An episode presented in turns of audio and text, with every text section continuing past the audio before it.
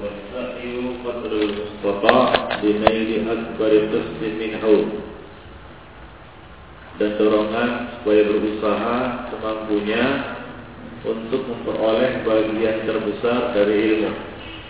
Karena kita tidak akan bisa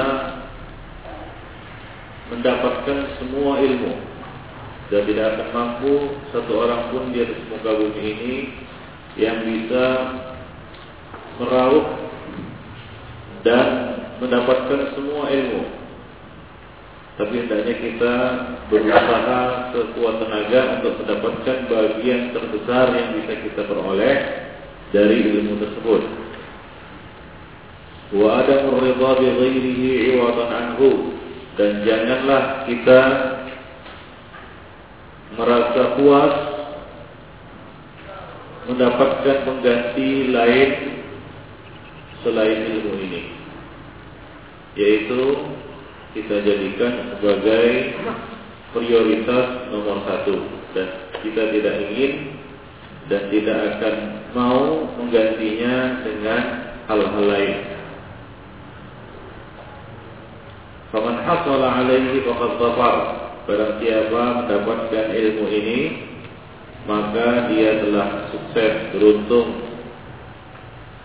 Yusi talabatul ilmi musa'alati ghairihi fi tahsilihi dan beliau juga berpesan agar para penuntut ilmu itu saling ta'awun, saling tolong menolong, saling membantu terutama orang lain di dalam menuntut ilmu. Wa mabahisihi dan memudahkan mereka dalam memahami pelajaran yaitu mudzakarah. Salah satu ciri penuntut ilmu adalah mereka selalu bermuzakarah, artinya mengulang-ulang pelajaran yang sudah diperoleh sesama santri atau penuntut ilmu yang lain. Nah ini penting untuk dilakukan karena dengan majelis muzakarah ilmu akan semakin lengket. Yaitu dengan mengulang kembali pelajaran yang sudah dipelajari di majelis dan dianjurkan muzakarah. Artinya kita melibatkan penuntut ilmu lain yaitu teman kita semajelis barangkali ada faedah yang dia ketahui sementara faedah itu terluput dari kita. Wa yushiru alaihim qabla dhalika kullihi bi an yukhallisu niyatahum fi talabihi liwajhillahil karim dan beliau mengisyaratkan, menganjurkan, menekankan kepada para penuntut ilmu sebelum segala sesuatunya dilakukan berkaitan dengan ilmu agar mengikhlaskan niat di dalam menuntut ilmu semata-mata mengharapkan wajah Allah Subhanahu wa taala. Dalam hal ini beliau membuat satu syair yang isinya targhib yaitu motivasi dan dorongan kepada para penuntut ilmu. Beliau mengatakan dalam syair itu, Ya talibal ilmi la tadghi bihi badala. Faqad dhafirta wa rabbul wa rabbul law wa rabbil lawhi wal qalami. Wahai penuntut ilmu, janganlah kamu menginginkan pengganti selain ilmu. Sungguh engkau telah beruntung mendapatkan ilmu ini demi Rabb pemilik Al-Law dan Al-Qalam. Wa qaddisil ilma wa'rif qadra hormatihi. Agungkanlah ilmu ini dan kenalilah kehormatan ilmu fil qawli wal fi'li wal adabi faltazimi di dalam ucapan, perbuatan dan adab-adab adalah kamu selalu melaksanakannya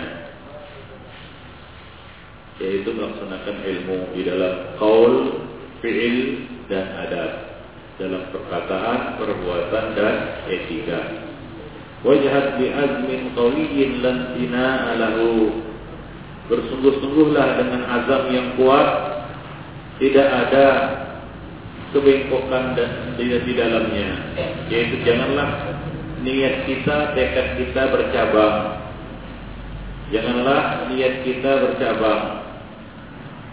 ini akan merusak kesungguhan dan keseriusan yaitu fokuskan tekad kita itu semangat dan usaha kita itu untuk menuntut ilmu seperti ketika datang ke majelis niat kita yang pertama utama adalah menuntut ilmu. Bukan sebaliknya mendatangi majelis menuntut ilmu adalah sampingan rupanya dia punya kepentingan lain selain itu. Nah ini tidak akan mendapatkan ilmu tersebut bukan kecil. Lau ya'lamul mar'u qadral ilmi lam yanam. Sungguh-sungguh di dalam menuntut ilmu punya azab yang kuat. Datang ke majelis dengan memasang kedua telinga dan benar-benar memperhatikan dan menyimak pelajaran. Kalaulah seorang insan itu mengetahui kadar ilmu ini, kedudukan ilmu ini, lam yanam, niscaya dia tidak akan tidur. Jangankan di majelis, di luar majelis dia juga tidak akan memperbanyak tidur, dia akan banyak menelaah ilmu, mengulang-ulangi ilmu. Nah demikian penelitian. Azan ya Allah wa jami'an. Apalagi di majelis ilmu. Dia benar-benar memperhatikan dan memusatkan seluruh perhatiannya kepada pelajaran.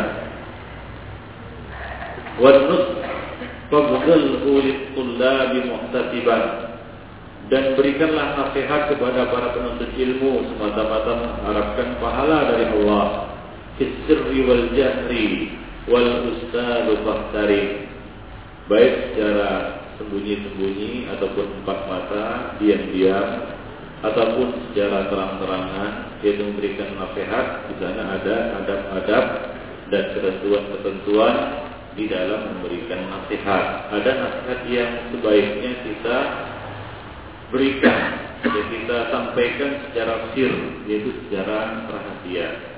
Nah ada nasihat yang tidak mengapa kita sampaikan secara terbuka terang-terangan. Nah demikian yang menitipin. Azan ya.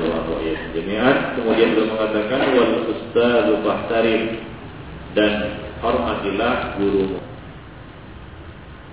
Wa marhaban qul liman yaka bi Ucapkanlah marhaban, selamat datang kepada para penuntut ilmu.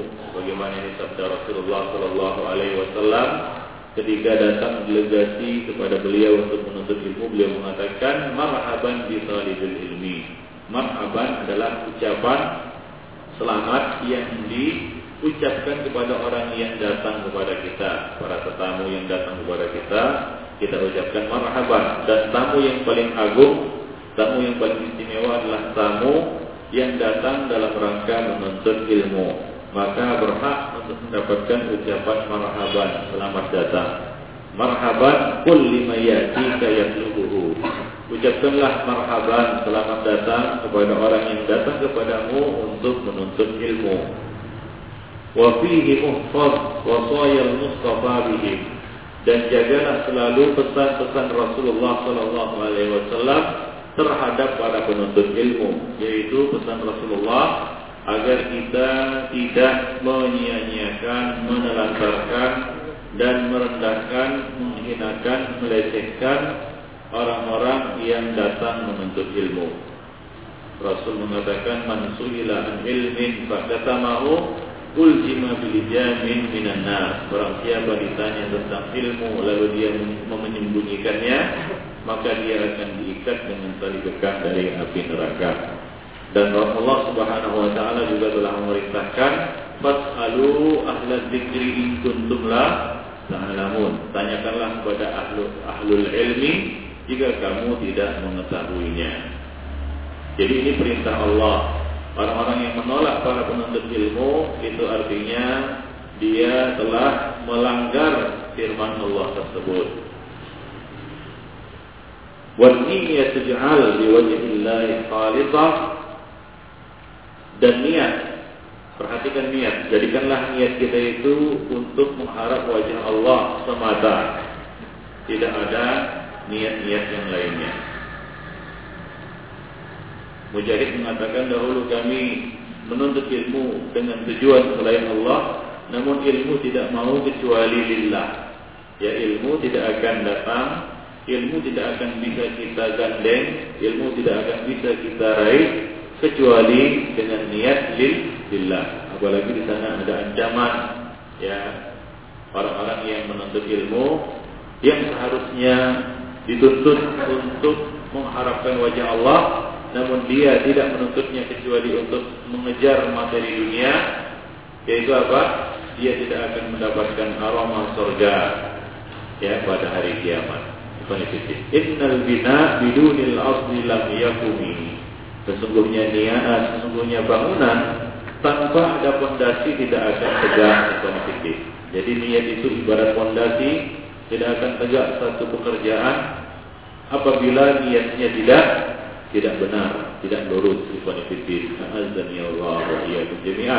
Jadi dari niat banyak orang yang menuntut ilmu dengan tujuan untuk membodoh-bodohi orang jahil atau untuk melebih-lebihkan diri di atas orang-orang alim atau untuk memalingkan perhatian manusia kepadanya.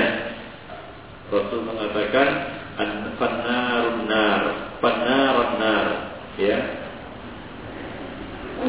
Artinya adalah neraka dan nerakalah sebagai ancamannya. Orang-orang yang menuntut ilmu untuk membodoh-bodohi, untuk memperalat, untuk mengakali orang jahil, atau untuk menyaingi orang alim, atau untuk memalingkan perhatian manusia kepadanya, atau untuk mendapatkan tempat di majelis. Jadi hindarilah niat-niat yang rusak konfitif. Ini ibarat fondasi tidak akan tegak ilmu seseorang tidak akan tegak amal seseorang apabila niatnya tidak lurus.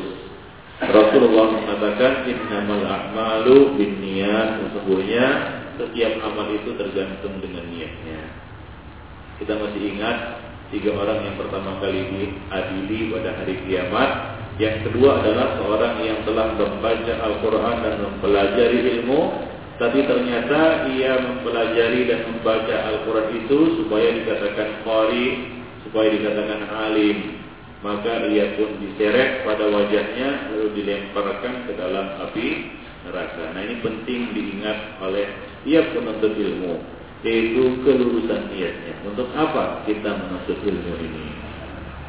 Nah demikian peneliti rahimani wa rahimahumullah. Jadi sungguh bagus di sini kasidah ataupun syair yang dibuat dan dibuat oleh Hafiz bin Ahmad Al-Hakami ini pada fitin Azani Allah wa iyyakum. Baik. Nah itu uh, sebagai tambahan dari uh, yang saya sampaikan pada kesempatan yang lalu. Nah kita akan mulai mengikuti di dalam uh, majelis ini kita akan memulai soal yang pertama dari al-as'ilah wal ajwibah tanya jawab ini ya. Soal yang pertama Ibn Fiddin ya untuk bisa baca di halaman 33 bagi yang memiliki buku Arabnya kalau buku terjemahnya nah, kurang paham halaman berapa. Ya soal yang pertama adalah ma awwalu ma awwalu ma yajibu alal ibad ma ada dua di sini. Ma yang pertama dan ma yang kedua. Ya siapa yang bisa membedakan antara ma yang pertama dengan ma yang kedua di sini penulis mengatakan ma awwalu ma yajibu 'alal ibad. Di sini ada dua ma, ma ma. Saya bisa angkat tangan menjawab pertanyaan saya, apa bedanya ma yang pertama dengan ma yang kedua?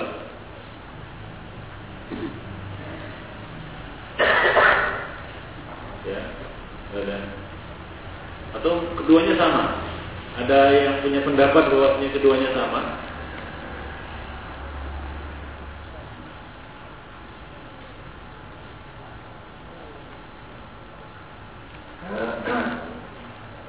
Ada yang berpendapat demikian? Sama. Sama? Mungkin sama. Mungkin sama.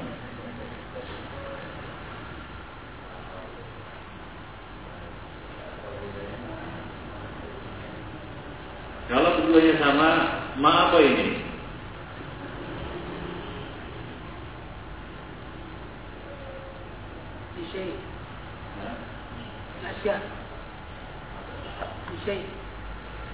Di? Ya, ma apa namanya ma apa? Ma ma al-musula atau ma istiqamia? di sini? Ah, istiqamia. Yang kedua?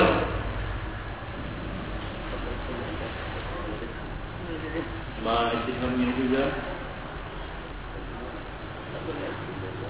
Ah, jadi di sini ternyata ma-nya berbeda. Antara ma yang pertama dengan ma yang kedua. Ma yang pertama ini ma istifhamiyah dan yang kedua ma al-mausula bi ma Ma awwalu.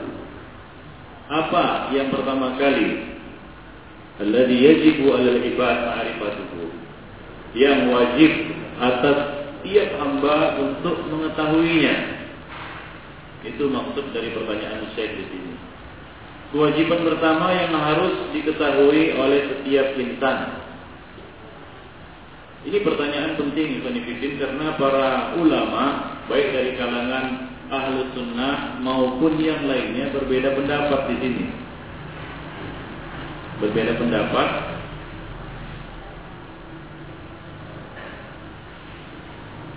tentang apa awal wajib. Kewajiban pertama apakah yang harus dijalankan oleh seorang hamba?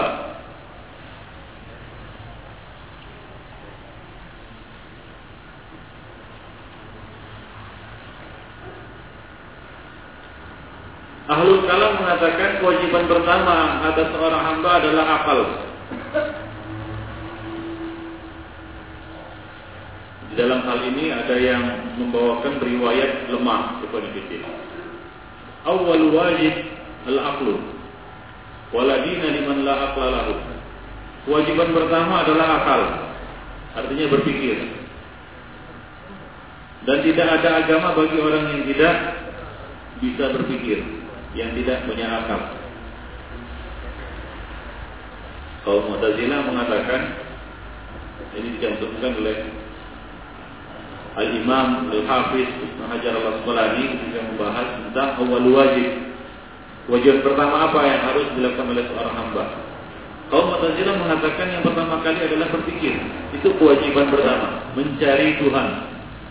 Mereka berdalil dengan kisah Ibrahim dan beberapa kisah lainnya di dalam e, kisah mereka mencari dan menemukan Rabb alam semesta. Jadi mereka mengatakan kewajiban pertama bagi seorang insan adalah berpikir, menggunakan akalnya untuk mencari Tuhan, untuk memahami dalil-dalil,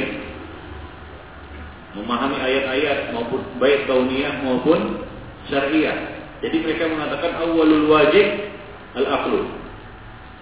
Al-fikru. Tafkir.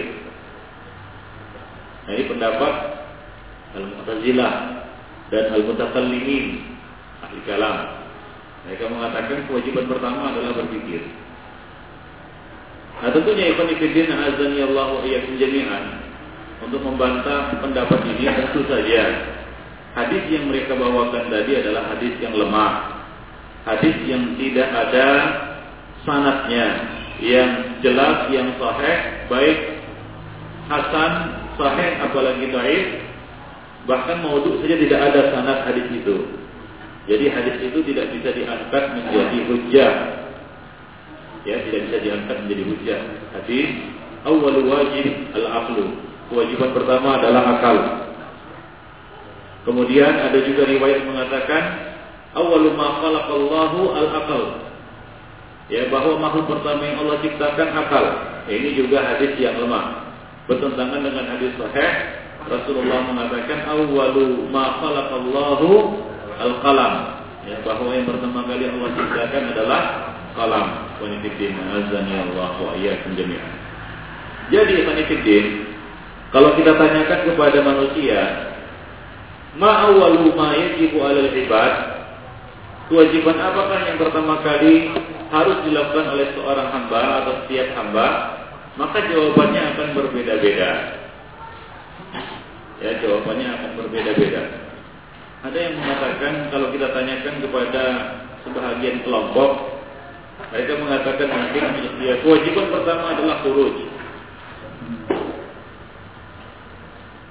Bagi orang yang bergelut di dalam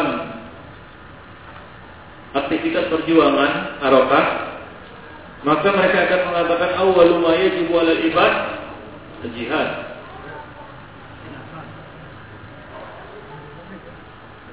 Yang tenggelam dalam tandim mengatakan awwalu ma yajibu 'alal ibad tandim.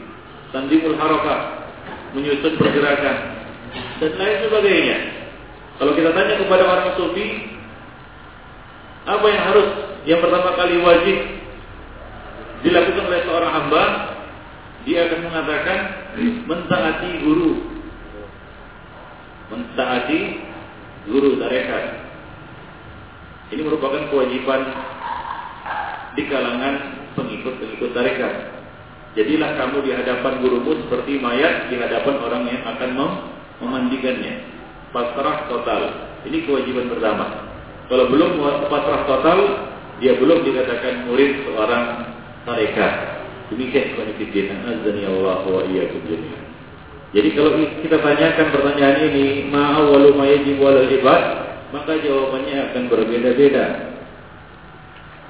Nah, di sini kita ingin mengetahui apa jawaban yang sebenarnya. Jadi pertanyaan ini adalah pertanyaan yang penting. Ibn Fiddi, azani Allah wa. Ya dengan mengetahui kewajiban pertama yang harus dilakukannya, dia akan terhindar dari tumpang tindih melakukan suatu suatu kewajiban atau melakukan kewajiban-kewajiban. Nah di sana ada tumpang tindih. Tidak tahu dia mana yang harus pertama kali dia prioritaskan. Segala prioritas di dalam menjalankan kewajiban adalah satu fikih yang sangat penting.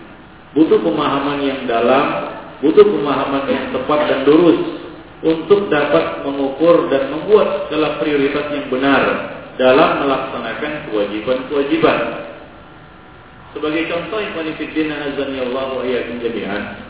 Kalau misalnya bertepatan dua kewajiban dalam satu waktu, misalnya ya berkumandang ada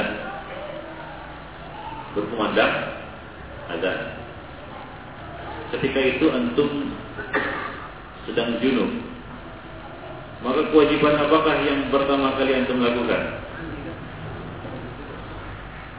kewajiban mandi junub atau kewajiban mendatangi hadas mandi junub karena tanpa mandi junub antum tidak akan bisa mendatangi azan ada tamu datang. Melayani tamu, menjamu tamu adalah wajib. Antum dituntut sebagai seorang suami, kepala rumah tangga untuk mencari nafkah, itu juga wajib. Mana yang lebih antum dahulukan? Menjamu tamu yang sudah antum terima atau mencari nafkah? Ya, tentu tidak mungkin antum katakan pulang tunggu di sini, saya cari nafkah dulu. Karena saya punya kewajiban mencari nafkah. Tentunya tidak habis. Dia akan menjamu tamu terlebih dahulu, baru dia ya sesuai dengan kemampuannya menjamu tamu. Kemudian setelah itu dia mencari nafkah. Nah di sana ada kewajiban yang mudhayyab, ada muasah, ada kewajiban yang sempit waktunya dan ada kewajiban yang lapang waktunya. Jadi kewajiban-kewajiban yang penifidin itu bermacam-macam dan kadang-kadang tumpang tindih dalam satu waktu. Maka seorang harus punya fikih. Ya, fikih maratibil amal. Dia harus tahu tingkatan-tingkatan amal. Mana amal yang harus diletakkannya nomor satu, nomor dua, nomor tiga, nomor empat. Nah, kalau salah di dalam meletakkan ini, dia akan merugi kepada Dia tidak akan bisa melaksanakan kewajiban dengan benar. Nah, dalam hal ini Ibn tidak tepat ucapan kaum Harafiyin yang mengatakan kewajiban lebih banyak daripada waktu yang diberikan. Nah, ini perkataan Hasan Al-Banna. Dia mengatakan kewajiban-kewajiban lebih banyak daripada waktu yang Allah berikan. Ini maksudnya ucapannya ini maksudnya adalah tarhib untuk semangat di dalam melaksanakan kewajiban-kewajiban harokah. Seolah-olah tugas yang ada di hadapan kita itu sangat banyak hingga melebihi waktu yang ada yang diberikan Allah kepada kita. Nah ini ucapan yang keliru ibadah Karena Allah tidak akan membebani seorang hamba illa usaha la yukallifullahu nafsan illa usaha. Allah tidak akan membebani ya, satu jiwa atau seorang insan kecuali menurut kadar ke kesanggupannya dan kemampuannya. Jadi tidak benar perkataan Hasan Al-Banna itu yang mengatakan bahwa kewajiban lebih banyak daripada waktu yang diberikan. Bahkan kita katakan bahwa kewajiban itu sudah sepadan sesuai dengan apa? Dengan waktu yang Allah berikan kepada kita. Menurut kadar qadrul mustata, kadar kesanggupan dan kemampuan kita masing-masing. Ya, Nah demikian kita dipilih. Kalau yang dimaksud kewajiban di sini kewajiban syar'i itu tidak mungkin. Karena tidak akan bertentangan ya antara sunnah kauniyah dengan sunnah syariah. Sunnah kauniyah Allah tetapkan satu hari berapa jam? 24 jam Tidak akan bertambah, tidak akan ber, berkurang. Ini sunnah kauniyah. Sunnah syariah Allah meletakkan kewajiban kepada para hambanya, di pundak hambanya untuk dilaksanakan dalam waktu-waktu mereka itu dan ini tidak akan bertentangan. Ya, Allah tidak akan membebani satu seorang insan atau manusia kecuali menurut kadar kemampuan mereka. Jadi kalau yang dimaksud kewajiban itu adalah kewajiban syar'i, maka tidak mungkin. Tapi kalau yang dimaksud di situ adalah kewajiban haroki, nah di sana ada kewajiban haroki namanya, yaitu kewajiban-kewajiban yang dibuat oleh kelompok-kelompok tersebut, seperti kewajiban kurus dan begitu ya. Kadang-kadang bertentangan itu dengan fitrah. Ya, dengan kewajiban syar'i misalnya mencari nafkah atau menuntut ilmu atau kewajiban-kewajiban lainnya. Bahkan ya dengan rukun Islam misalnya haji habis duitnya untuk turut gara-gara habis duitnya gara-gara turut hingga nggak bisa menunaikan haji. Nah ini bertentangan. Di sana ada kewajiban haroki, kewajiban hizbi, ada kewajiban syar'i, dia mengorbankan kewajiban syar'i untuk melaksanakan kewajiban hizbi. Oleh karena itu dikatakan betul perkataan Hasan Al-Banna tadi untuk mereka untuk kewajiban-kewajiban hizbi bukan kewajiban syar'i bukan hizbi. Nah demikian Ibn Fiddin. Azani Allah wa iyyakum jami'an. Jadi kewajiban syar'i itu tidak akan melewati Ya, tidak akan membebani manusia melewati kadar kemampuan mereka. Nah, ini perlu diperhatikan kepada fitin. Azan ya Allah wa iyyakum jami'an. Jadi seseorang harus punya fikih di dalam hal ini. Ya, dia harus mengerti apa yang harus dilakukannya sekarang ini. Yang harus, yang wajib. Maka pertanyaan ini pun dapat kita rasakan urgensinya. Paham? Ma'awalu ma yajibu 'alal ibad apa yang pertama kali harus diketahui oleh seorang hamba yang harus dilaksanakan oleh seorang hamba. Maka jawabannya ikhwan fillah, awal ma yajibu 'alal ibad ma'rifah alladhi al-ma'rifatul amri alladhi khalaqa al-khalaqa khalaqahumullahu lahu. Kewajiban pertama atas seorang hamba atau setiap hamba adalah ma'rifatul amri, mengetahui suatu urusan, suatu tujuan, suatu target yang mana Allah Subhanahu wa taala menciptakan mereka untuk itu. Untuk tujuan itu. Ini yang penting. Ya, yaitu untuk apa Allah menciptakan kita?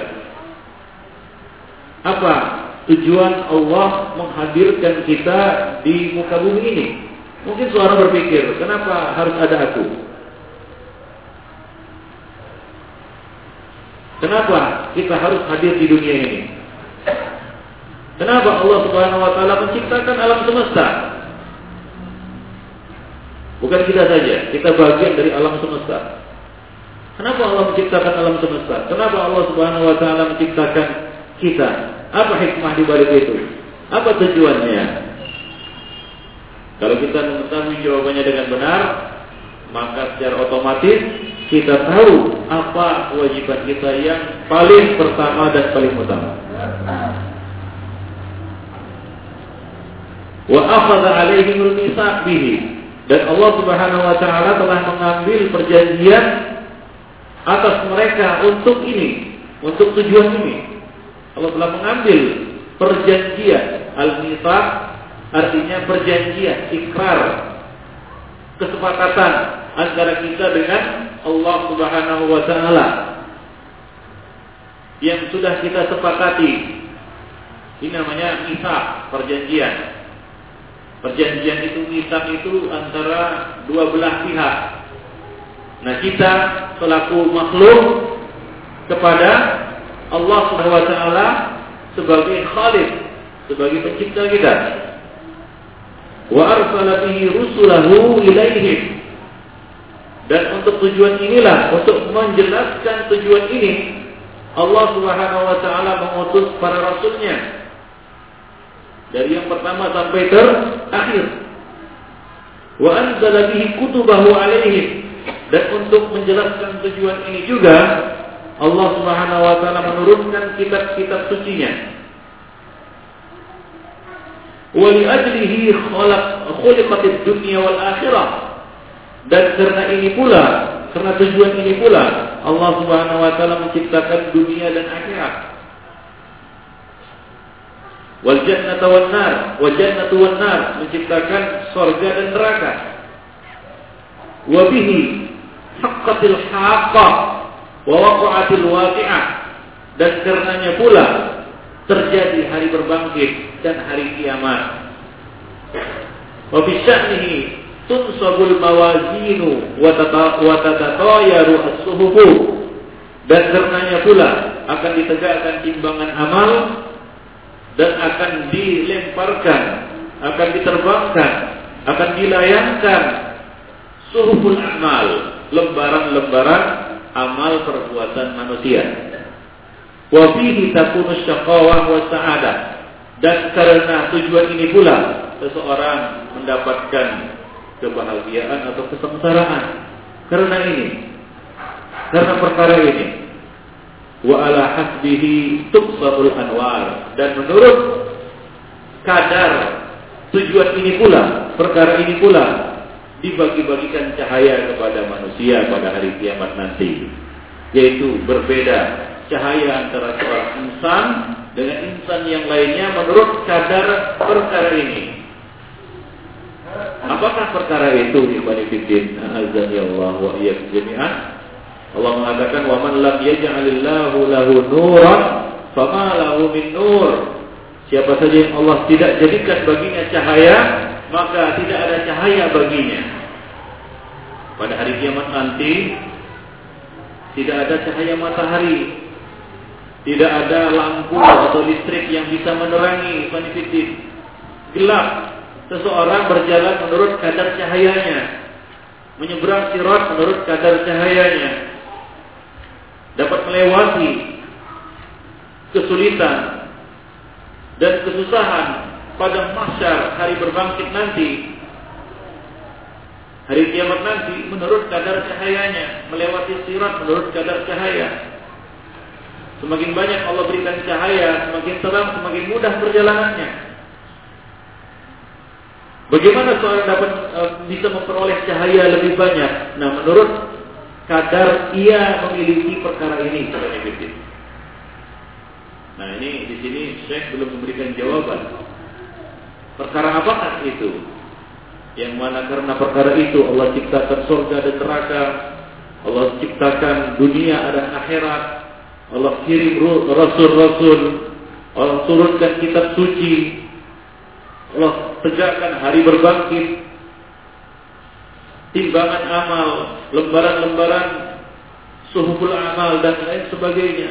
Dan karenanya pula seorang bisa bahagia ataupun celaka. Nah ini saya belum berikan jawaban pada poin yang pertama ini. Ya. Nah beliau akan memberikannya pada jawaban yang berikut pada soal jawab yang berikutnya. Intinya Ibn apa yang ingin Syekh uh, inginkan dari poin yang pertama ini, kenapa belum diberikan jawaban? Karena untuk menekankan pentingnya kita me, apa namanya memahami hal ini, memahami betapa pentingnya pertanyaan ini, betapa pentingnya perkara ini, urgensi dari perkara ini. Ini nggak main-main, nggak bisa kita anggap main-main perkara ini. Nggak bisa kita jadikan sampingan, nggak bisa kita jadikan suatu perkara yang bisa ditunda, yang bisa kita tunda. Inilah perkara yang wajib segera, nggak bisa ditunda-tunda. Karena inilah yang yang menentukan kebahagiaan kita. Demikian pentingnya perkara ini. Beliau jelaskan di sini beberapa perkara yang menunjukkan pentingnya hal ini. Yang pertama beliau sebutkan bahwa karena perkara ini kita diciptakan.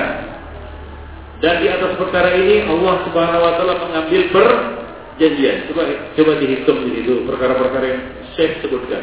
Kasih nomor di dalam buku antum. Satu, dua, tiga dan seterusnya. Ini penting untuk menancapkan ya dalam benak kita, dalam pikiran kita, dalam apa namanya di dalam benak kita, dalam pikiran kita betapa pentingnya, urgennya hal ini. Ya, pertama tadi apa? Karena perkara ini kita Allah menciptakan kita. Yang kedua, di atas perkara ini Allah mengambil perjanjian dari kita semua. Kemudian yang ketiga, ya, dengan untuk menjelaskan perkara ini Allah Subhanahu wa taala menurunkan mengirim mengutus para rasul. Yang keempat, untuk menjelaskan perkara ini juga Allah Subhanahu wa taala menurunkan kitab sucinya, kitab-kitab sucinya. Yang kelima, karena perkara ini Allah Subhanahu wa taala ciptakan dunia dan akhirat. Dua alam ini. Alam dunia dan alam akhirat. Kemudian yang keenam karena perkara ini Allah Subhanahu wa taala menciptakan surga dan neraka. Yang ketujuh karena perkara ini juga Allah menegakkan hari kiamat. Adanya hari kiamat untuk perkara ini. Itu untuk menguji siapa yang muahid, siapa yang musyrik. Siapa yang menjalankan perkara ini dan siapa yang tidak menjalankannya. Perlu hari berbangkit. Nah kemudian karena perkara ini juga Allah tegakkan timbangan dan suhul amal. Kemudian dengan perkara ini ditentukan kebahagiaan seorang hamba dan kesengsaraannya. Dan yang terakhir Menurut kadar seseorang berpegang dengan perkara ini, ia akan mendapatkan dibagi-bagikan cahaya nanti pada hari kiamat di Fanifidin. Azani Allah wa Jadi ada berapa itu? Ada? Ada sepuluh Allah wa Dan semuanya ini adalah kesepuluhnya adalah satu perkara yang penting. Bayangkan, kalau bukan ini, kalau bukan karena perkara ini, Allah tidak akan mengirim Muhammad Sallallahu Alaihi Wasallam Nuh alaihi salam, Ibrahim dan nabi-nabi lainnya. Kalau bukan karena untuk menjelaskan perkara ini, Allah tidak akan menurunkan Al-Quran yang kita baca. Al-Quran yang kita baca. Kalau bukan untuk menjelaskan perkara ini. Jadi kita tahu dari situ, ya, apa fungsi turunnya Al-Quran, apa fungsi diutusnya para rasul. Sebagian orang ada yang menjadikan Al-Quran kitab ilmu pengetahuan berusaha dengan sekuat tenaga dengan akal pikiran mencocokkan Al-Quran dengan ilmu pengetahuan. Dia lupa tujuan inti diturunkannya Al-Quran bukan untuk itu, untuk menjelaskan perkara ini. Panifidin, azani Allah wa Dan lebih dari itu, ya kita ada di dunia karena perkara ini. Nah demikianlah Panifidin, azani Allah wa Nah sebagian orang sebagian kaum muslimin belum masih banyak yang belum menyadari perkara ini. Sehingga mereka anggap remeh. Mereka pandang sebelah mata. Mereka anggap perkara yang sepele. Baik Itulah dia inti dari poin yang pertama, tanya jawab yang pertama. Jadi belum atau belum belum menemukan jawabannya di sini ya. Saya belum memberikan jawabannya. Untuk dari dari mana dia? Jawabannya belum ada. Ya. Karena stressingnya kepada perkara yang kita sebutkan tadi. Sepuluh perkara.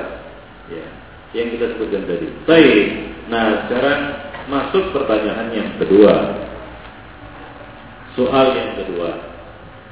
Ma huwa dzalikal amr? Ma huwa dzalikal amr alladhi khuliqal khalqu li ajlihi?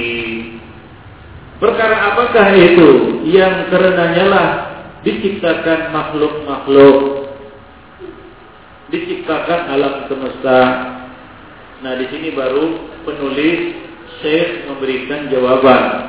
Qala Allah Ta'ala Allah Subhanahu wa taala berfirman. Jadi kita mengetahui hal ini melalui Al-Qur'an, ayat-ayat Al-Qur'an. Allah Subhanahu wa taala mengatakan, "Wa ma khalaqnas samawati wal arda wa ma bainahuma la'ibin. Ma khalaqnahuma illa bil haqq walakin aktsarahum la ya'lamun. Ini belum sampai kepada inti jawaban. Coba lihat metode yang dipakai oleh Syekh sangat indah ekonomi Pertama saya menjelaskan bahwa dunia ini diciptakan bukan untuk perkara sia-sia, bukan untuk perkara main-main. Wama khalaqna dan tidaklah kami ciptakan langit dan bumi dan antara keduanya laibin untuk bermain-main.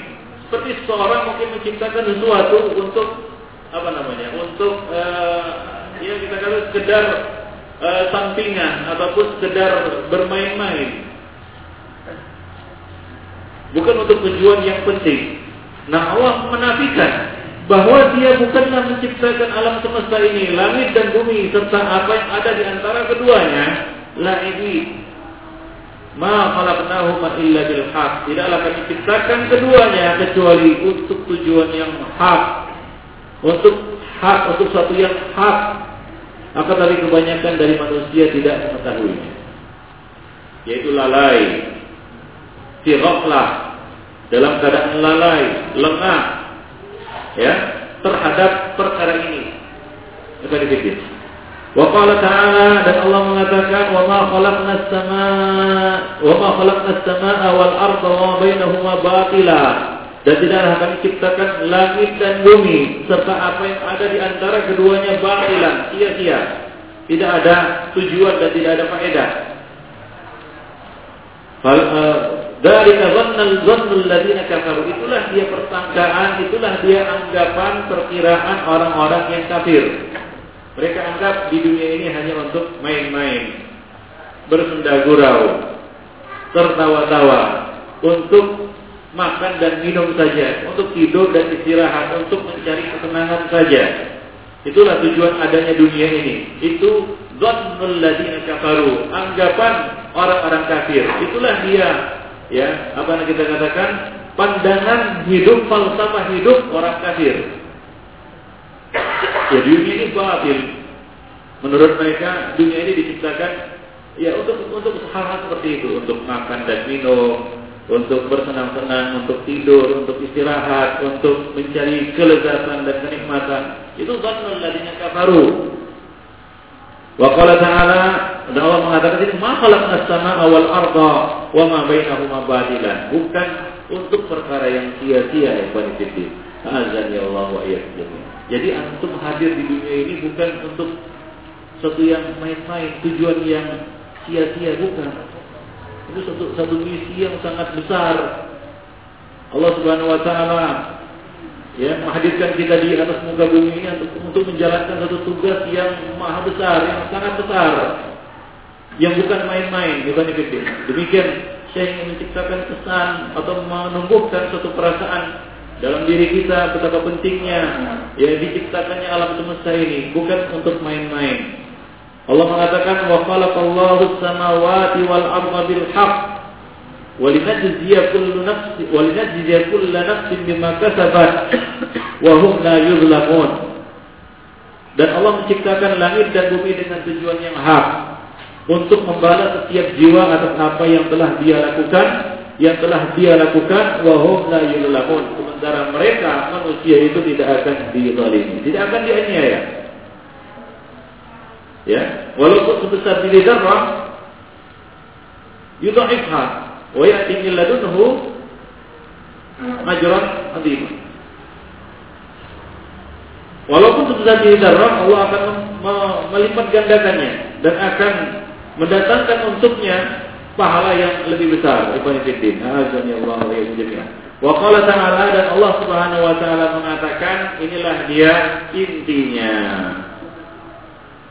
Inilah dia inti dari jawaban itu, yaitu apa? Wa ma khalaqtul jinna wal insa illa liya'budun. Tidaklah aku ciptakan jin dan manusia kecuali untuk agar mereka menyembahku semata yaitu mengesahkanku di dalam ibadah-ibadah mereka. Untuk ibadah. Manusia diciptakan untuk ibadah dan untuk mengesahkan Allah di dalam ibadah-ibadah mereka. Inilah tujuan manusia itu hadir di dunia. Di sini Allah Subhanahu wa taala menyebutkan jin dan manusia, tidak menyebutkan yang lainnya. Saya bisa menjawab pertanyaan ini. Mengapa? Apa hikmahnya? Allah Subhanahu wa taala di sini hanya menyebutkan tujuan diciptakannya jin dan manusia. Tujuan yang lainnya bagaimana? Apa makhluk-makhluk yang lainnya bagaimana? Ya.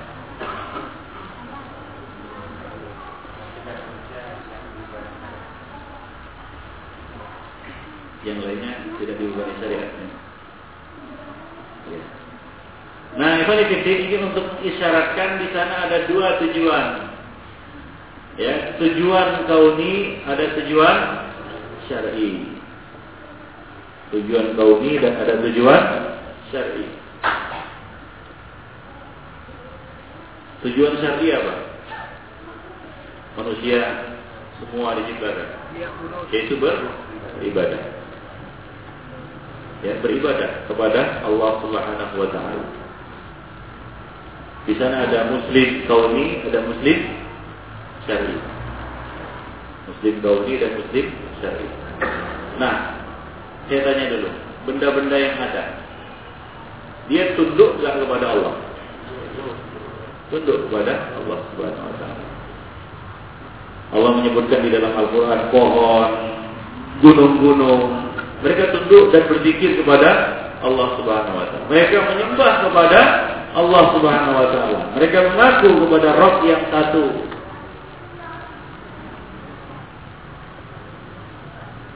Jin dan manusia Apakah mereka semua tunduk kepada Allah? Tidak.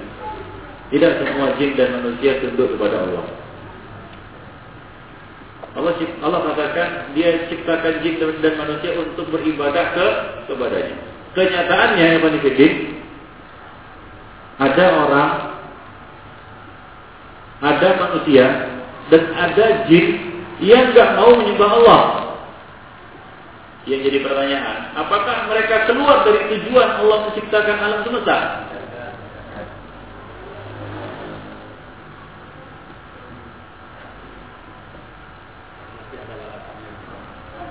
Mereka tidak menyembah Allah. Mereka berbuat syirik. Sebahagian jin dan manusia tidak mau tunduk kepada Allah, tidak mau mengesahkan Allah dalam ibadah mereka. Kalaupun mereka beribadah, sebagian sama sekali tidak beribadah. Saya tanya dulu kepada antum, apakah mereka keluar dari tujuan penciptaan jin dan manusia? Nah, iya. Tujuan syar'i mereka sudah keluar. Nah, demikian ikan fiddin azan ya Allah wa iyyakum. Nah, di sana ada ketundukan syar'i di mana jin sebagian jin dan manusia tidak mau tunduk kepada Allah Subhanahu wa taala. Nah, di sana ada tujuan kauni yang mana tidak ada satu orang pun di atas muka bumi ini yang keluar dari apa? Dari apa yang telah digariskan oleh Allah secara kauni. Misalnya orang kafir. Sekafir-kafirnya dia juga tetap lapar. Kalau dia makan tetap kenyang. Ya, nah demikian itu tidur. Kalau dia tidur juga kadang nyenyak, kadang nggak nyenyak.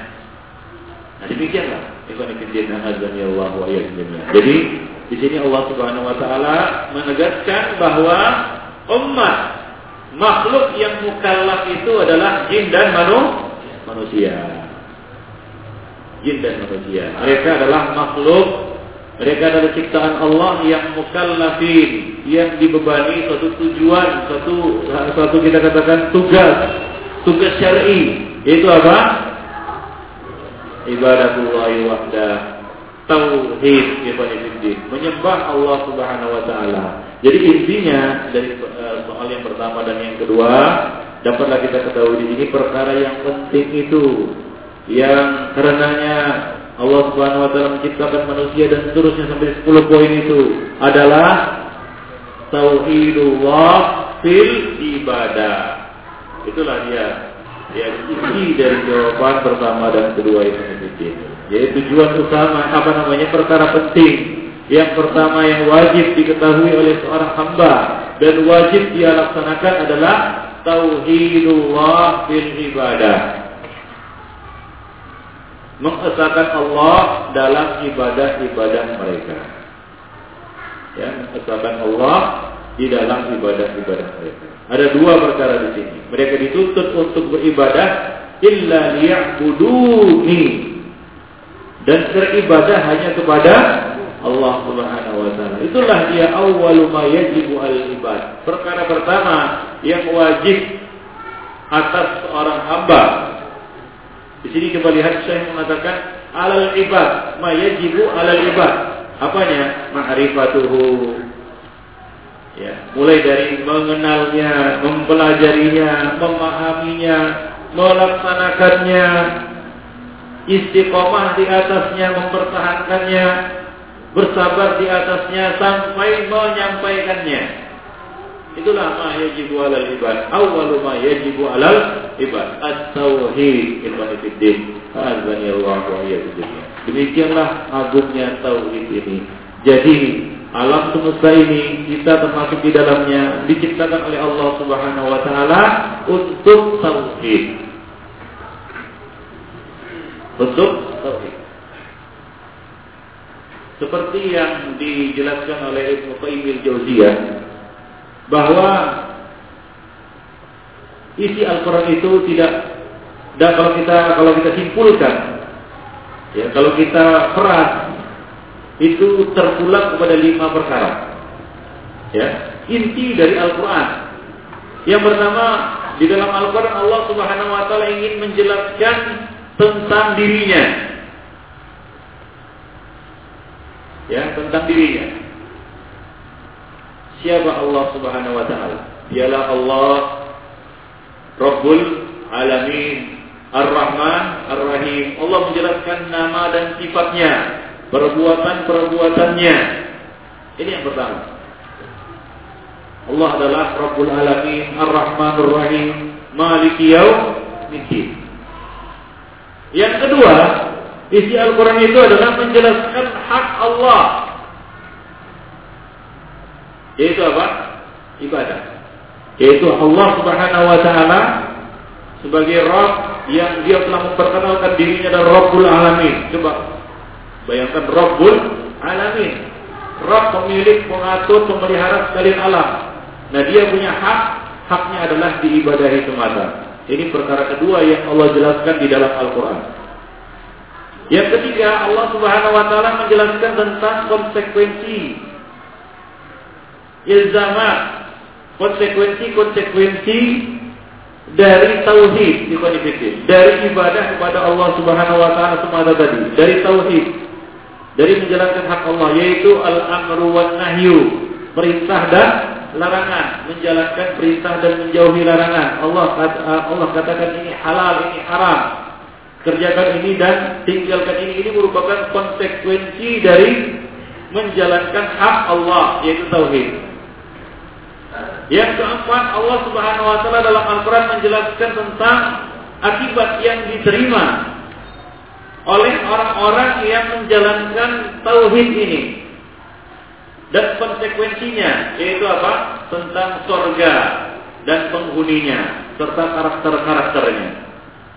Dan yang terakhir Al-Quran itu berisi penjelasan tentang akibat yang akan diterima oleh orang-orang yang menyimpang dari tauhid dan tidak melaksanakan konsekuensinya yaitu apa? neraka penghuninya, karakter penghuninya dan bagaimana azab di dalamnya. Itulah dia isi Al-Qur'an ikhwan fillah azani Allah wa Ya. Nah demikianlah. Dan itu dapat kita katakan bahwa kehidupan manusia ini dari A sampai Z, dari Alif sampai Ya itu tidak akan bisa lepas dari tauhid. Bahkan tauhid ini tidak akan bisa, tidak boleh lepas sedetik pun dari hati jiwa manusia. Karena kalau lepas sesaat saja, artinya ia jatuh kepada apa? Asyirku ibn Azan ya Allah wa dan dia dalam bahaya. Amalnya tidak diterima. Kalau dia mati dalam keadaan membawa syirik ini, dia kekal di dalam neraka.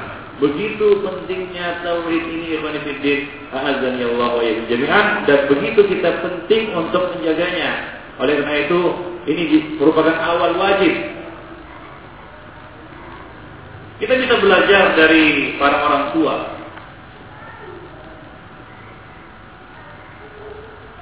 Seperti Luqman kepada anaknya. Luqman ini bahwa yang itu Ya bunayya la tusrik billah.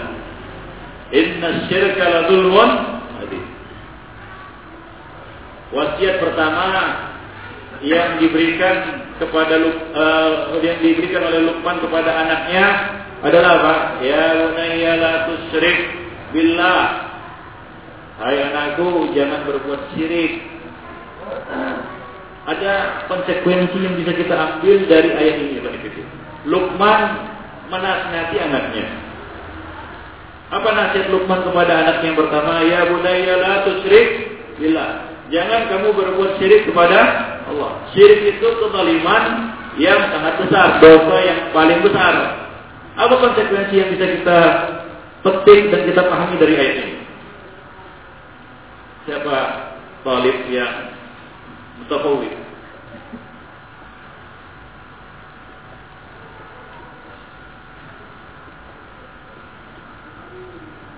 Saya tanya kepada saya bertanya kembali kepada Anda. Mungkinkah seorang bapak melarang seorang anaknya dari suatu perkara sementara anaknya tidak paham perkara apa itu? Mungkin kan? Hai anakku, jauhilah ular. Karena ular itu adalah binatang berbisa yang sangat berbahaya. Si anak nggak tahu apa itu ular. Dan nggak pernah dijelaskan oleh bapaknya ular itu bagaimana, bagaimana bentuknya, apa saja macam-macamnya, jenis-jenisnya. Dia nggak tahu. Begitu dia keluar rumah, ada ular lewat di hadapannya, ditangkapnya. Apa salah si bapak? Si bapak mengatakan benar, yaitu jangan dekati ular. Berarti dia nggak jelaskan apa itu ular kepada anaknya. Paham maksudnya? Jadi konsekuensi ataupun satu faedah yang dapat kita petik dari ayat-ayat tersebut ya bunayya la tusyrik billah bahwa Luqman telah memberikan pelajaran tauhid dan syirik kepada anaknya sehingga dia berpesan setelah itu kesimpulannya ini ya bunayya la tusyrik billah Jangan syirik kepada Allah. Kenapa? Inilah dia dosa yang paling besar. Jadi dari situ dapat kita petik bahwa wajib atas setiap orang tua untuk menjelaskan perkara ini kepada anak-anaknya Dan itu awal wajib. Dan perkara pertama yang disampaikan oleh Luqman kepada anaknya. Nah kemudian di sini dapat kita lihat pertanyaan Yakub kepada anak-anaknya. Ya, ya, Bani ya, Maka ta'buduna min ba'di? Apa yang kalian sembah sepeninggal aku? Qalu na'budu ilahaka wa ilaha abaika. Yakub tahu. Yakub mengerti karena dia adalah seorang nabi alaihi salam. Apa yang paling penting untuk diketahui oleh anak-anaknya? Intisari dari apa yang diajarkannya kepada anak-anaknya. Masa bunuh dan ba'di? Ini pertanyaan. Tapi maksudnya adalah ujian, itu imtihan kepada anak-anak. Dari pelajaran. Ujian itu dari pelajaran. Gak mungkin gak dikasih pelajaran tapi dikasih ujian. Mungkin, Ikhwanifidin. Mungkin seorang murid gak pernah dikasih pelajaran, tiba-tiba dikasih ujian. Hah? Tidak mungkin. Tidak mungkin seorang murid dikasih dikasih ujian tanpa diberikan pelajaran sebelumnya. Nah, ketika Yakub berkata kepada anak-anaknya, "Mata bulu namin badi, apa yang kamu sembah peninggal aku?" Artinya Yakub telah memberikan pelajaran tauhid ini Ibn kepada anak-anaknya. Jika anak-anaknya mengatakan dengan jawaban yang pasti dan benar, itu apa? Nahmur ilaha wa ilaha apa? Ibrahim wa Ishaq. Nah demikian Ibn Fiddin Azani Allah wa Demikian juga doa Nabi Ibrahim. Wajnubni wa baniya an na'budal asnam Ya Rabbu jauhilah aku dan anak-anak keturunanku dari menyembah berhala, dari perbuatan syirik. Doa pertama ya yang dipanjatkan Nabi Ibrahim kepada Allah Subhanahu wa taala adalah minta kepada Allah supaya dirinya dan anak keturunannya dijauhkan dari apa? Dari syirik Ibn Azani Allah. Karena beliau mengetahui benar bahwa inilah perkara yang sangat membahayakan bagi dirinya dan bagi anak keturunannya. Jadi beliau mengkhawatirkan Ibn Fiddin. Coba lihat Nabi mengkhawatirkan dirinya dan anak keturunannya. Lo kita bukan Nabi merasa aman terhadap diri kita dan anak keturunan kita. Tentunya tidak tidak layak ikhwanifiddin azan ya Allah. Tidak pantas. Jadi kita harus lebih ekstra ya waspada hati-hati dan khawatir terhadap akidah tauhid kita ikhwanifiddin dari rongrongan syirik yang senantiasa setiap saat setiap detik bisa mengganggu dan mengotori tauhid kita. Nah demikian ikhwanifiddin rahimani wa Dari situ dapat kita rasakan Betapa ini merupakan satu kewajiban pertama atas seorang hamba yang konfidin. A'azani Allah wa iyyakum Nah demikian. Jadi di sini saya mengatakan di akhir ayat ini merupakan jawaban dari pertanyaan tersebut. Firman Allah Subhanahu wa taala, "Wa ma khalaqtul jinna wal insa illa liya'budun." Tidaklah aku ciptakan jin dan manusia kecuali agar mereka menyembahku semata. Nah demikianlah Ibn Fiddin. Azan ya Allah wa dunia. Baik.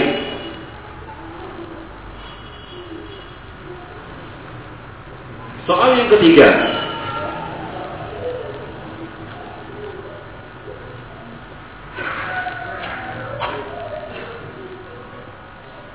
Ma makna al-abd? Ma makna al-abdi? Apa maknanya al-abd.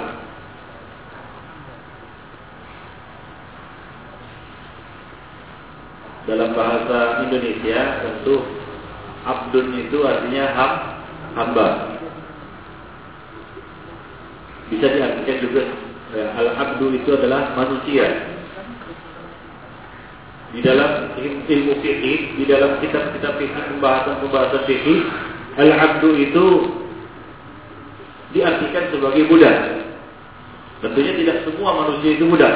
Tapi ketika kita belajar fikih, pembahasan ya kita katakan rekok, maka al-abdu berubah maknanya menjadi apa?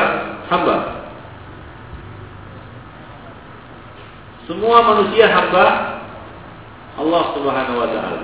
Ada yang bukan hamba Allah? Tidak ada.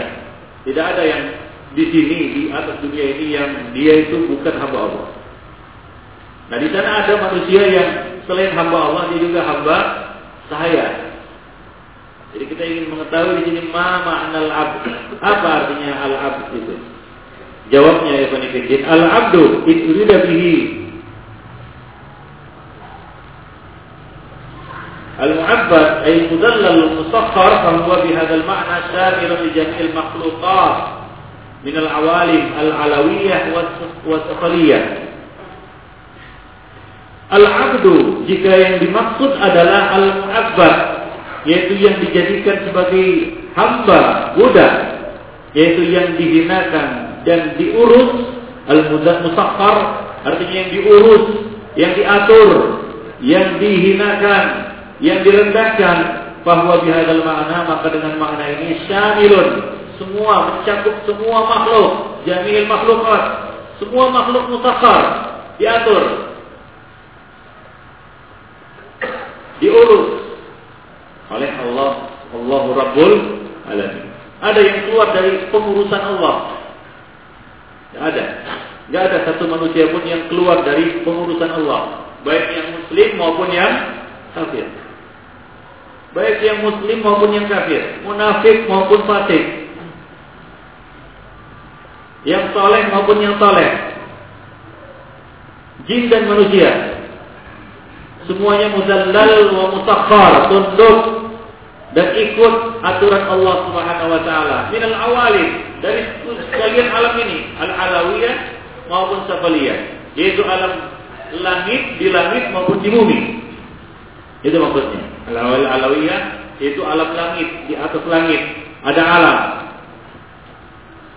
Maupun sebaliknya yaitu di di bumi, di langit dan di bumi, malaikat ataupun manusia, jin dan lain sebagainya, semuanya tunduk kepada Allah Subhanahu wa taala. Min aqilin wa ghairi, baik yang berakal maupun yang tidak berakal. Bernyawa maupun tidak bernyawa. Ya, makhluk hidup maupun benda mati. Rabbin wa yabisin yang kering maupun yang basah, mutaharrikin wa sakinin. Yang bergerak maupun yang diam. Wa zahirin wa kaminin, baik yang nyata maupun yang enggak nyata, yang gaib, yang tersembunyi, mu'minin wa kafirin. Yang mukmin maupun yang kafir, birrin wa fajirin, yang baik maupun yang jahat. Wa ghairi dzalika dan semuanya. Al-kul semuanya adalah makhluk. Lillah makhluk Allah Subhanahu wa taala azza wa jalla marbubun lahu mutaqqar marbub semuanya diurus diatur. Musakhar tunduk bitaskhirihi dengan pengaturan Allah. Dan mudabbarun bitadbirihi diatur dia dibimbing dia dengan bimbingan Allah Subhanahu wa taala. Walikullin minhuma rasmun yakifu alaihi dan bagi keduanya baik alam yang di langit maupun di bumi ada rasm ada aturan-aturan yang mereka menjalaninya. Wahadun yuntah yang tahilahi dan batasan-batasan yang mereka tidak bisa melewatinya. Wa kul yajri li ajli li dan semua berjalan menurut ajal yang telah ditetapkan oleh Allah Subhanahu wa taala Allah yatajawazuhu mithqala dzarrah. Tidak akan melewati ajal dan batas itu walaupun sebesar biji zarrah ibn fiddin wa dzalika takdirul azizil alim. Itulah dia pengaturan yang telah dibuat ya penetapan ukuran yang telah Allah Subhanahu wa taala letakkan yang maha perkasa lagi maha mengetahui. Allah yang maha perkasa dan lagi maha mengetahui yang telah menetapkan ukuran-ukuran tersebut. Tadbirul adli al-hakim dengan pengaturan, pengurusan yang maha adil dan maha bijaksana. Jadi di sini ini makna ab secara kauni. Di sana ada makna abad secara syar'i. Manusia semuanya tunduk kepada Allah. Manusia semuanya hamba. Hamba Allah itu ada dua makna. Ini mana pertama? Makna kauni. Yaitu hamba. Semuanya tunduk kepada Allah subhanahu wa ta'ala. Allah menetapkan batasan-batasan mereka sebagai hamba. Mereka tidak bisa melewatinya. Wa yurida al-abid al-muhib al-mutazallil jika yang dimaksud dengan hamba di sini adalah yang beribadah, yang tunduk dan menghinakan diri, yang merendahkan diri taat kepada Allah Subhanahu wa taala, khuffa dzalika lil mu'minin alladzina hum ibaduhu al-mukramun. Maka makna hamba di sini khusus hamba-hamba yang beriman, orang-orang beriman, yang mana mereka merupakan hamba Allah yang mulia, yang dimuliakan, awliya'uhu wali-walinya yang muttaqun alladzina la khaufun 'alaihim wa la hum yahzanun. Jadi di sini saya ingin menjelaskan bahwa makna hamba itu ada dua. Hamba secara kauni, ada hamba secara syar'i. Hamba secara kauni semua makhluk ikhwan adalah hamba Allah. Semuanya bergelar hamba Allah. Tidak ada yang keluar dari gelar ini. Di langit maupun di bumi. Yang nyata maupun yang tidak nyata. Yang tidak yang tampak maupun yang tidak tampak. Baik maupun buruk. Semuanya hamba Allah Subhanahu wa taala. Tunduk di bawah garis dan aturan yang telah Allah buat. Tidak keluar dari ini. Dan jika yang dimaksud adalah al-fa'il, al-abdu, bima'na al-fa'il, tadi bima'na al-maf'ul. Nah di sini makna fa'il. Kalau al-abdu hamba maksudnya adalah orang yang menghambakan diri, al-abid yang beribadah, yang tunduk, yang mencintai, yang taat kepada Allah Subhanahu wa taala, aturan Allah Subhanahu wa taala yang kauni maupun yang syar'i, maka ini khusus bagi orang-orang yang beriman. Mereka lah hamba-hamba yang mulia dan wali-walinya yang bertakwa. Azan ya Allah wa Bagaimana muslim Walau aslama man fis samawati wal ard. Dan kepadanya lah tunduk apa-apa yang ada di langit dan bumi. Muslim ada muslim kauni, ada muslim syar'i. Muslim kauni siapa itu muslim kauni? Semua. Ya, semua ini tunduk kepada Allah Subhanahu wa taala secara kauni. Secara hukum alam manusia arifan azan ya Allah wa iyyakum jami'an pasti mati. Tidak ada yang tidak mati. Kullu man 'alaiha fan. Kullu nafsin dha'iqatul maut. Semua manusia mati Ini adalah garisan yang telah Allah buat atas tiap makhluk. Mereka semua muslim, tunduk. Nah, di sana muslim syar'i. Apa itu muslim syar'i? Muslim yang telah mengucapkan la ilaha illallah Muhammadun Rasulullah. Jadilah dia muslim secara syar'i, yaitu sebagai seorang muslim yang tunduk kepada Allah Subhanahu wa taala. Nah, demikian yang fitin. Azani Allah wa iyyakum jami'an. Ya, jadi di sini pertama beliau ingin menjelaskan sebenarnya beliau ingin menjelaskan ibadah di sini ya. Tetapi sebelum masuk kepada pengertian definisi ibadah, sebelumnya beliau ingin menjelaskan makna hamba, penghambaan diri. Ya. Nah, di sana ada orang yang hamba Allah secara kauni dan ada yang menjadi hamba Allah secara syar'i. Yang dimaksud di sini adalah hamba Allah secara syar'i. Yang kita bahas di sini adalah penghambaan diri kepada Allah secara syar'i bukan kauni.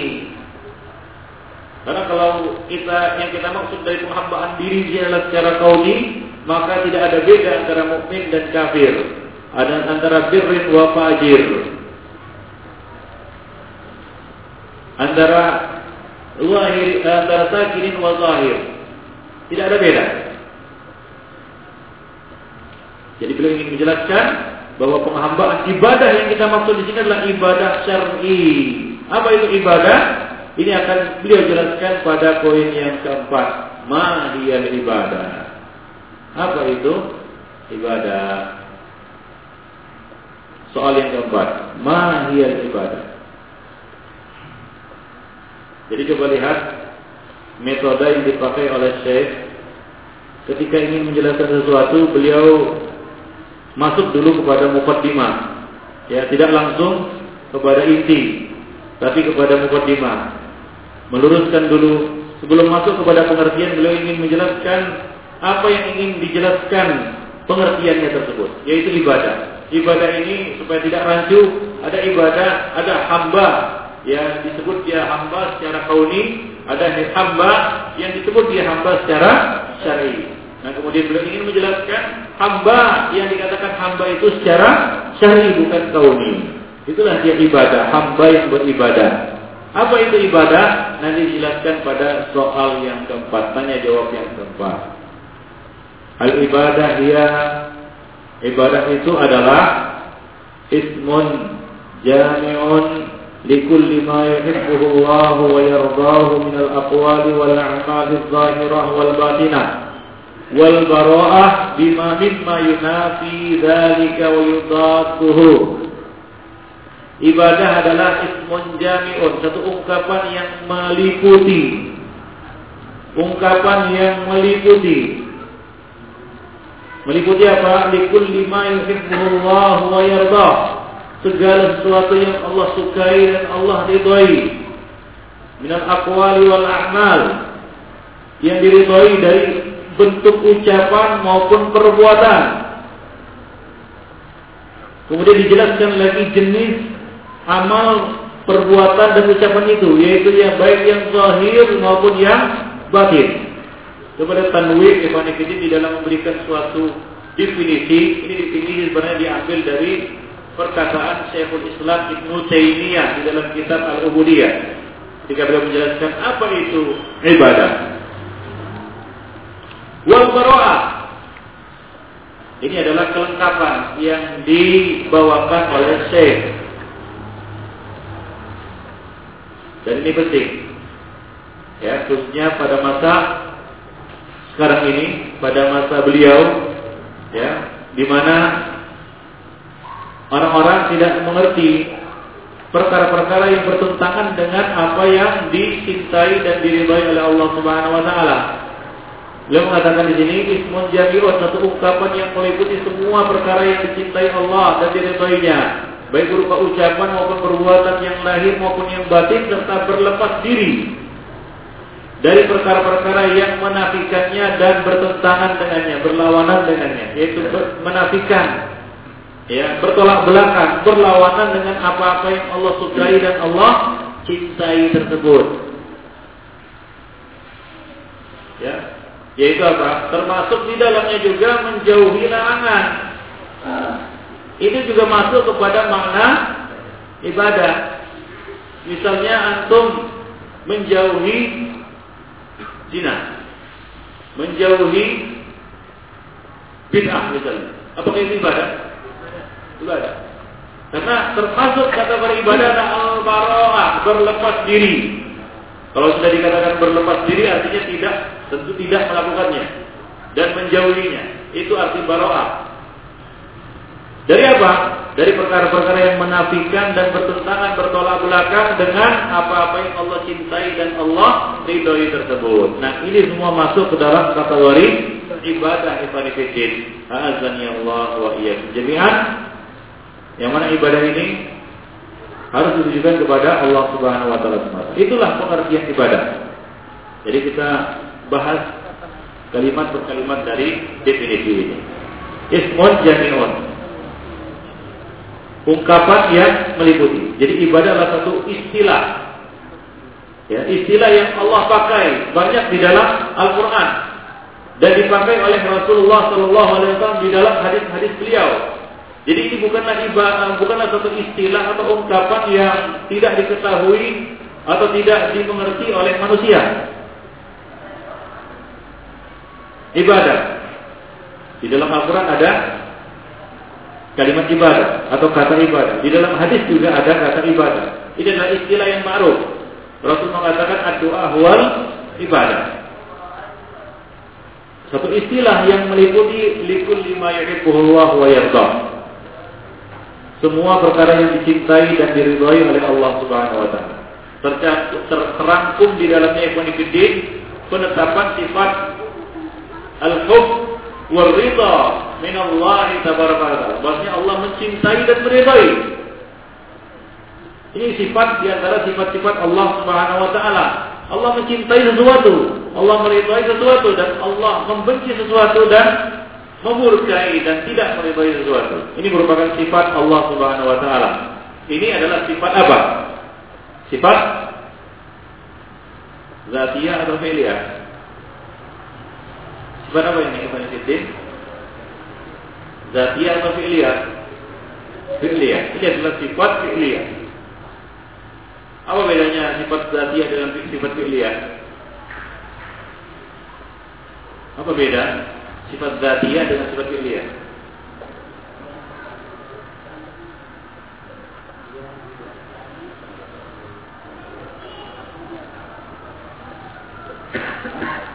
begitu. Salah, ungkapannya salah itu. Bukan begitu ungkapan yang benar. Apa bedanya? Apa itu? Sifat zatiyah, apa sifat fi'liyah? Sifat zatiyah adalah sifat yang ada dan senantiasa ada pada Allah dan tidak akan terlepas dari Allah Subhanahu wa taala. Itu sifat zatiyah. Contohnya apa? Contohnya Contohnya Allah Subhanahu wa taala mengatakan ya, bal yadahu mabsutatani, bahkan kedua tangannya terbentang. Allah memiliki dua tangan. Ini sifat apa? Zatiyah atau fi'liyah? Zatiyah. Allah punya Allah menjelaskan bahwasanya dia memiliki pendengaran, as-sami'ul basir. Ya, Allah memiliki sama dan basar. Ya, Allah memiliki sama dan basar. Sama dan basar zatiyah atau fi'liyah? Zatiyah. Ibn Azza wa wa iyyakum jami'an. Ya, innakum la tad'una apa namanya somman atau bukman. Engkau tidaklah menyuruh kepada Rabb yang asom, yaitu tuli. Allah Subhanahu wa taala Rasulullah ini menafikan sifat tuli dari Allah Subhanahu wa taala. Allah tidak tuli. Allah tidak buta. Inna rabbakum laysa bi awal. Jadi penglihatan dan pendengaran adalah sifat zatiyah bagi Allah Subhanahu wa taala ya. Azani Allah wa iyyakum Dia memiliki mata, dua mata. Dan demikian. Nah, kemudian sifat fi'liyah. Sifat fi'liyah adalah sifat yang berkaitan dengan masyiah. Itu yang benar, bukan keadaan Allah melakukan karena tidak.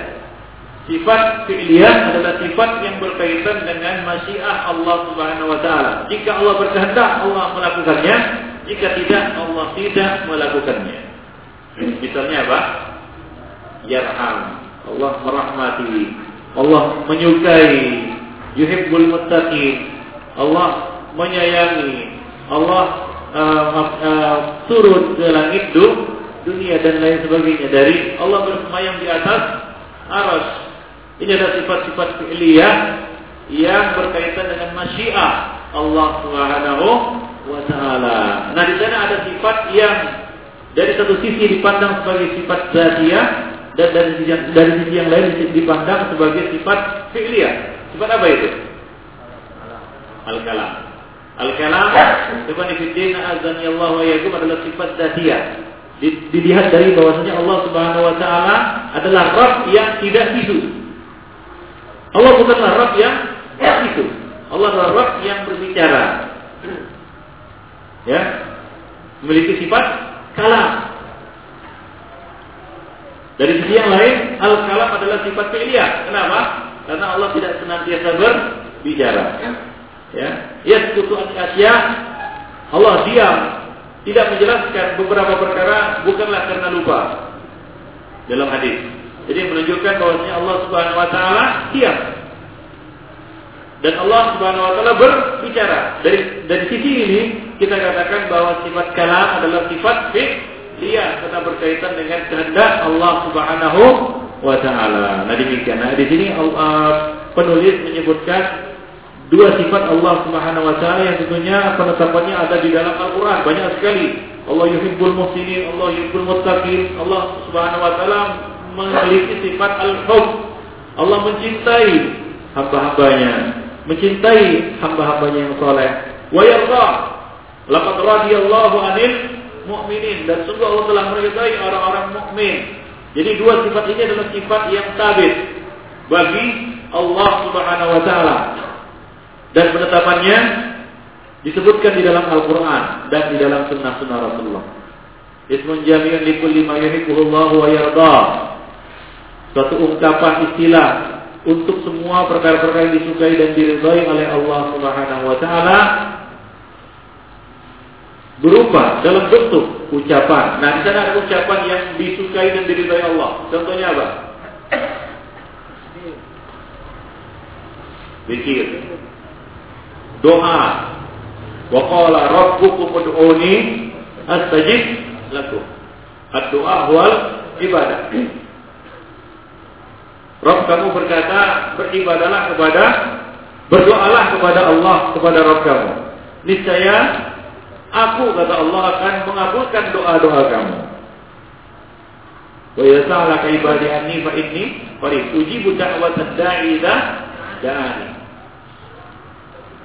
Doa termasuk perkara yang disukai dan diridhoi oleh Allah Subhanahu wa taala karena Allah menjanjikan ya istijabah, pengabulan bagi orang-orang yang berdoa kepadanya. Ini bukti ridha dan cintanya Allah kepada doa ya panifidin azan ya Allah doa hamba-hambanya. Aqwal wal amal. dan dalam bentuk perbuatan. Contoh perbuatan yang diridhoi dan disukai Allah. Salat, saum yang akan kita lakukan itu adalah perbuatan yang disukai Allah oleh Allah Subhanahu wa taala. Dari mana kita ketahui? Allah mengatakan apa? Wa aqimus shalah. Wa shalah li dzikri. Inna salatan hanil fahsya'i wal munkar dan banyak lagi dalil-dalil lain yang menyebutkan bahwa Allah menyukai perbuatan salat. Demikian juga puasa.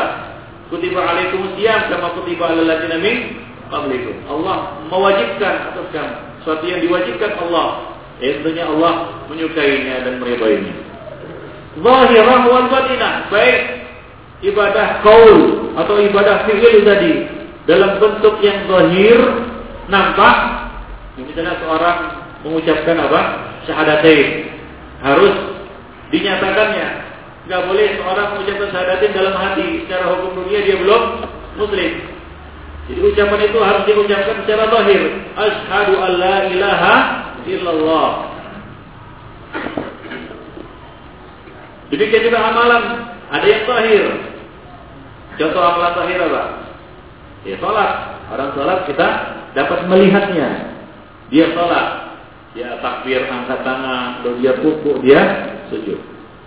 Wal batinah, baik yang batin, yang tidak tampak. Yaitu apa? Amalul qulub. Contohnya tawakal, qanaah, ikhlas, ridha, sabar. Ini adalah amal-amal hati yang tidak nampak, yang tidak bisa dilihat oleh mata kita, Ikhlas, atau bisa lihat ikhlas seseorang. Tanda-tandanya bisa, tapi ikhlasnya enggak enggak bisa dilakukan itu. Saya mau ikhlas, saya mau berbuat ikhlas. Yang dilakukannya amal-amal lainnya. Ya, dia tolak. Yang kita lihat tolaknya bukan ik, ikhlasnya. Dia jihad. Saya ikhlas, berjihad. Yang kita lihat amal zahir yang kita lihat apa? Jihadnya, ikhlasnya nampak? Enggak nampak ikhlasnya. Ya, tidak nampak ikhlasnya oleh manusia tanda-tanda keikhlasan ya alamat-alamat keikhlasan ciri-ciri ataupun ya kita katakan uh, zahirnya mungkin dapat kita lihat. Tapi tidak, tidak bisa kita tetapkan secara yakin bahwa dia dia mukhlis. Dia adalah orang yang murai artinya berbuat riya dan lain sebagainya bisa karena ini urusannya dengan amalan hati. Batin ikhwan fillah azan ya Allah wa Jadi amal jadi amal atau perkara yang disukai dan dari Allah itu ada yang batinah, yang nggak nampak oleh manusia. Akidah perkara yang paling agung yang disukai oleh Allah Subhanahu wa taala. Antum meyakini asma wa sifat. Itu ibadah. Nampak? Tidak nampak. Ketika antum berjalan tidak bisa membedakan antara orang yang menafikan sifat dengan orang yang tidak menafikan sifat. Karena ini amalan tidak nampak dalam hati manu, manusia yang menifidin akidah ya yang tertanam di dalam hatinya. Ini amal-amal amal-amal apa? Al-qulub, amal-amal hati menifidin. Azani Allah wa iyyakum. Baik, jadi semuanya termasuk ibadah yang menifidin. Walaupun tidak nampak, tapi itu termasuk ibadah. Tawakal ibadah. Ikhlas ibadah. Walaupun kita tidak bisa melihatnya, ya tidak nampak amalannya, ya, tapi dapat kita rasakan dengan hati kita, dapat kita lakukan dengan hati kita, Ibnu Baik, wal bara'ah min bimma yunafi yunafi dzalika wa yutatuhu dan berlepas diri dari apa-apa yang menafikan dan bertentangan berlawanan dengan apa yang disukai dan dicintai oleh Allah itu. Ini juga ibadah. Tarkun nawahi wal jawazir ibadah meninggalkan at-tarku ibadah imanifidin dan juga fi'il. Karena meninggalkan menahan diri itu juga reaksi. Ya? Oleh karena itu dikatakan dalam Sahih Bukhari al haya'u minal iman. Malu termasuk iman. Malu ibadah. Hakikat malu adalah tark. Meninggalkan apa-apa yang tidak pantas tidak layak untuk dilakukan oleh seorang itulah dia malu Artinya dia tidak begini, dia menahan diri dari ini dan ini. Dia pemalu. Nah itu tergolong ibadah. Jadi at-tarku fi'lun At-tarku fi'lun wa amalun. Meninggalkan, menahan diri itu termasuk amal. Itu termasuk aksi bukan itu. Yang terhitung ibadah. Orang tidak berzina, menahan diri, menjaga diri dari zina. Itu juga termasuk ibadah bukan itu. Azani Allah wa iyyakum Dia menjauhi bid'ah. Itu ibadah. Ya, menjauhi bid'ah, tidak berbuat bid'ah, menahan diri dari bid'ah. Itu adalah ibadah bukan itu. Azani Allah wa iyyakum Menjauhkan diri dari semua larangan Allah, perkara-perkara yang bertentangan, bertolak belakang, bertolak belakang dengan apa yang disukai dan dicintai Allah dan diridhoinya, ini termasuk kategori ibadah. Itulah dia ibadah, Jadi kalau kita pahami benar-benar makna ibadah seperti ini, ya artinya apa? Tidak ada satupun sedetik pun dari waktu manusia yang bisa lepas dari ibadah. Seharusnya. Apa yang dilakukan oleh seorang muslim itu ibadah. Coba lihat Rasul mengatakan ajaban di April mu'min. Sungguh menakjubkan urusan seorang mu'min. Dengan sabar dan syukur. Ya, jika dia dapat musibah, dia dapat musibah, dia dapat kesulitan, dia dapat satu gangguan, satu yang menyedihkan hatinya, dia bersabar. Jika datang satu yang menyenangkan, membuatnya gembira, nikmat, kekayaan, ketenangan, dia bersyukur, ibadah, dua-duanya ibadah. Sabar dan syukur adalah ibadah. Dan apakah, saya tanya kepada apakah manusia, hidup manusia bisa lepas dari yang namanya senang dan susah? Ya ada. Manusia itu ya antara dua itu saja. Kalau nggak senang susah dia. Bukan nggak demikian. Kalau nggak senang, susah. Ada hidup orang yang susah melulu, nggak ada. Atau senang melulu, nggak ada. Kecuali di di sorga. Di sorga senang melulu, di neraka susah melulu. Nah itu nanti di akhirat. Di sorga dua-duanya Ibn kita rasakan di dunia ini. Nah, kalau seorang muslim menyikapinya dengan sabar dan syukur, dia senantiasa di dalam ibadah. Dan karena sabar syukur termasuk ibadah. La in syakartum la dan naku. Wala in kafartum minna azabil Jadi kalau, kita pahami yang mana ibadah seperti ini, ini ya termasuk apa namanya? suatu kesempatan besar bagi kita untuk ya terus beribadah. Tidak ada satu detik pun, satu saat pun dari hidup manusia yang yang bisa dia lewatkan tanpa ibadah kepada Allah Subhanahu wa taala. Jadilah dia memang sebagai seorang hamba yang abid, hamba sebenar-benar makna hamba itu ibani fiddin. Azani Allah wa Ketika Aisyah radhiyallahu taala anha ditanya tentang akhlak Rasulullah, perilaku Rasulullah, apa jawaban Aisyah? Karena khuluquhu Al-Qur'an. Perilaku Rasulullah 24 jam Al-Qur'an. Bisa seperti itu. Ya bisa.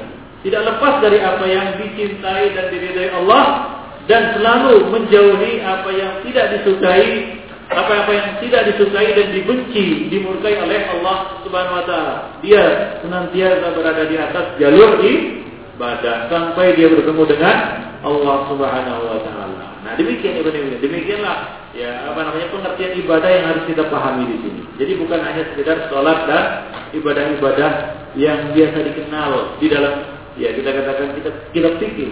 Zakat. Itu ya kita katakan ibadah ibadah sebagian ya bahagian dari makna ibadah.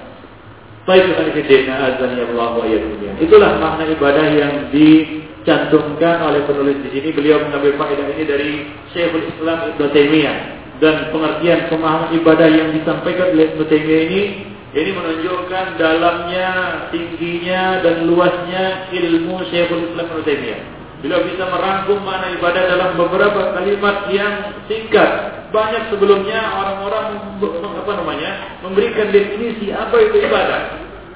Tetapi tapi tidak memberikan gambaran yang menyeluruh tentang ibadah itu. Apa itu ibadah sebenarnya?